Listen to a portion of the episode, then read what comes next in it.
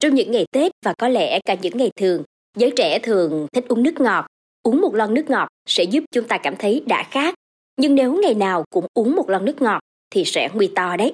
Xin chào, hãy cùng Khánh Hà tìm hiểu những nguy cơ có thể gặp phải khi uống quá nhiều nước ngọt trong số podcast ngày hôm nay nha.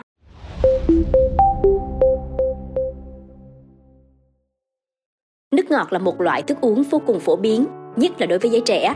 Tưởng tượng khi mà thời tiết hanh khô, nắng nóng, nhưng có việc phải ra đường, ngay lúc đó được uống một lon nước ngọt mát lạnh là cực kỳ sảng khoái luôn. Tuy nhiên theo các chuyên gia, chúng ta không nên uống quá nhiều nước ngọt. Vì sao lại như vậy? Cơ thể con người sẽ ra sao nếu cứ mỗi ngày chúng ta lại uống một lon nước ngọt? Sau đây là những phân tích về việc lạm dụng nước ngọt của tiến sĩ bác sĩ Nguyễn Trọng Hưng, trưởng khoa khám và tư vấn dinh dưỡng người lớn, Viện Dinh dưỡng Quốc gia. Trong nước ngọt không có chất xơ, không vitamin, chất khoáng hay dinh dưỡng. Nước ngọt chứa rất nhiều đường, vì vậy nước ngọt là thức uống không tốt cho sức khỏe. Trong một chai hoặc là một lon nước ngọt có ga chứa một lượng đường lớn, tương đương tới 22 gói đường dùng để pha cà phê. Lượng đường quá lớn đi vào cơ thể khiến hàm lượng insulin trong cơ thể tăng vọt.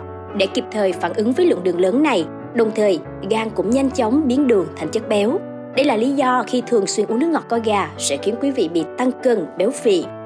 Đường tiếp tục được chuyển hóa thành chất béo, đi vào máu. Lúc này đồng tử sẽ giãn ra do tác dụng của chất kích thích caffeine trong nước ngọt có ga. Khi lượng caffeine chạy lên não bộ sẽ ức chế toàn bộ hệ thần kinh trung ương, khiến người uống có cảm giác tỉnh táo và không buồn ngủ. Các nhà khoa học đã đưa ra nghiên cứu về sự biến đổi trong cơ thể người trong một giờ đồng hồ sau khi quý vị uống một chai nước ngọt có ga. Sau 10 phút, một lượng đường tương đương khoảng 10 thìa cà phê sẽ được đưa vào cơ thể, tức là 100% đường một người cần trong ngày. Dù lượng đường đưa vào khá lớn, nhưng người uống không bị nôn mửa do axit phosphoric trong lon nước đã kiềm hãm vị giác. Sau 20 phút, lượng đường trong máu tăng vọt, insulin cũng được giải phóng, gan nhanh chóng tiếp nhận và chuyển hóa đường thành chất béo. Sau 40 phút, đồng tử giãn ra, huyết áp tăng lên, đồng thời gan sẽ phản ứng lại bằng cách tăng lượng đường trong hệ tuần hoàn. Sau 60 phút, trải qua những biến đổi trong máu, hệ thần kinh và não bộ, thì caffeine bắt đầu phát huy tác dụng lợi tiểu. Tuy nhiên trong quá trình bài tiết, lượng canxi, magie và kẽm sẽ bị đào thải ra ngoài cùng với natri, nước và chất điện giải. Cơ thể bắt đầu mệt mỏi, uể oải và rất dễ cáu gắt. Người trưởng thành một ngày cần khoảng 2.000 calo. Đối với người trưởng thành không có các bệnh rối loạn chuyển hóa đường hay thừa cân béo phì, lượng đường đơn tối đa nạp vào chỉ được phép chiếm dưới khoảng 200 calo. Đối với người đái tháo đường, thừa cân béo phì, lượng đường đơn chỉ nạp vào không quá 5% tổng năng lượng một ngày. Trong khi đó một lon nước ngọt 300ml cho khoảng 140 đến 150 calo. Vì vậy nếu chỉ uống một lon nước ngọt 300ml thì gần như đã đủ nhu cầu đường đơn trong cả ngày.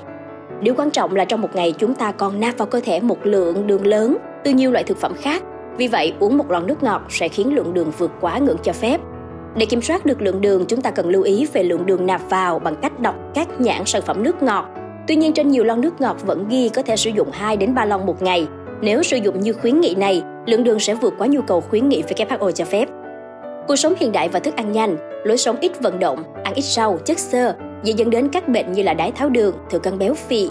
Nguy cơ thừa cân béo phì do lạm dụng nước ngọt xảy ra ở tất cả các lứa tuổi. Uống nước ngọt nhiều làm tăng nguy cơ mắc cũng như là kém kiểm soát bệnh ở những người mắc bệnh tim mạch, huyết áp, đái tháo đường, các bệnh gan, ung thư, bệnh gút, bệnh loãng xương ở người cao tuổi. Nước ngọt chứa rất nhiều phosphor. Việc uống nhiều nước ngọt sẽ khiến cho hệ xương ở người trưởng thành hấp thụ nhiều phosphor hơn lượng canxi, sẽ khiến cho mật độ cũng như là sự chắc khỏe của xương không được tốt. Khi uống nước ngọt sẽ làm tăng môi trường axit trong miệng, sẽ tạo điều kiện rất tốt để vi khuẩn phát triển gây sâu răng.